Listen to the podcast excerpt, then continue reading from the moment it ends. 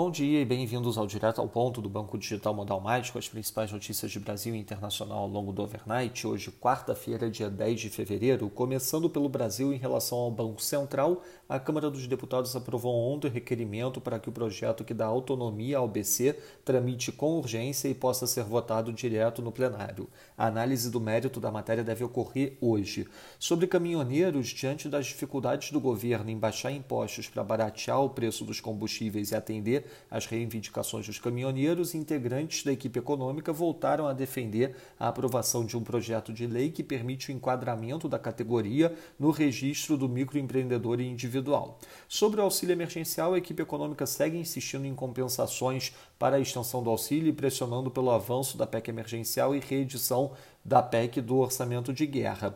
A criação de um imposto emergencial e temporário começou também a ser estudada para arrecadar recursos para a concessão de uma nova rodada de auxílio com o agravamento da pandemia. Em tese, o novo imposto ficaria em vigor o tempo necessário para dar fôlego ao pagamento de uma nova rodada do auxílio emergencial.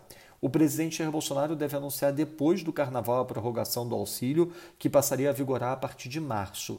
A ideia é que o custo com a extensão do benefício fique fora do teto. A estratégia é bancar o novo auxílio por meio de créditos extraordinários e, de acordo com o plano Enxutudo, a nova rodada de repasses, que seriam três parcelas de 200 reais, seria restrita a cerca de metade dos trabalhadores atendidos no ano passado pelo programa. Sobre vacinas, a farmacêutica União Química espera apresentar hoje ao Ministério da Saúde documentos com informações para dar andamento ao contrato de compra pelo governo de 10 milhões de doses da vacina Sputnik. Serão informados o cronograma de importação da Rússia, o preço e a logística de recebimento e distribuição interna do imunizante. Segundo o diretor de Negócios Internacionais Rogério Rosso, com a entrega dos dados, o Ministério poderá iniciar a formalização do contrato já anunciado de compra de vacina.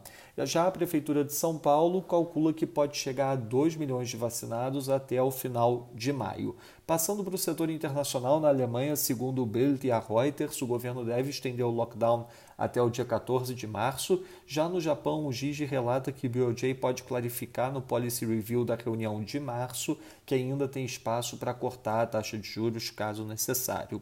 Na China, o CPI veio abaixo do esperado, mostrando variação year over year de menos 0,3%. Esperado era uma variação de 0%. Já o PPI veio em linha com o esperado, mostrando avanço de 0,3% year over year.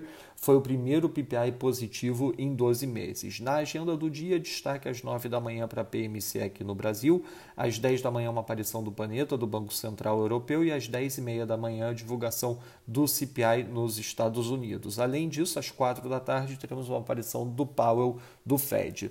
Nos mercados, o dólar index mostra enfraquecimento de 0,04%, já o euro avança 0,03%, o peso mexicano desvalorizando 0,15%, enquanto o ZAR sul-africano valoriza 0,11%. No mercado de juros, o título americano de 10 anos abrindo 1 basis point, enquanto o título alemão de 10 anos abre 1 basis point também.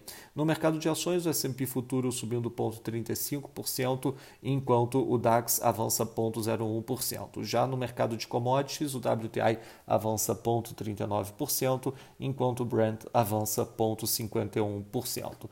Realizaremos hoje ao longo do dia uma agenda com diversas autoridades em Brasília. Caso tenha interesse em maiores informações, entre em contato com representantes da nossa mesa institucional. Essas foram as principais notícias do Overnight. Um bom dia a todos. Até o nosso próximo podcast direto ao ponto do Banco Digital Modal Mais amanhã.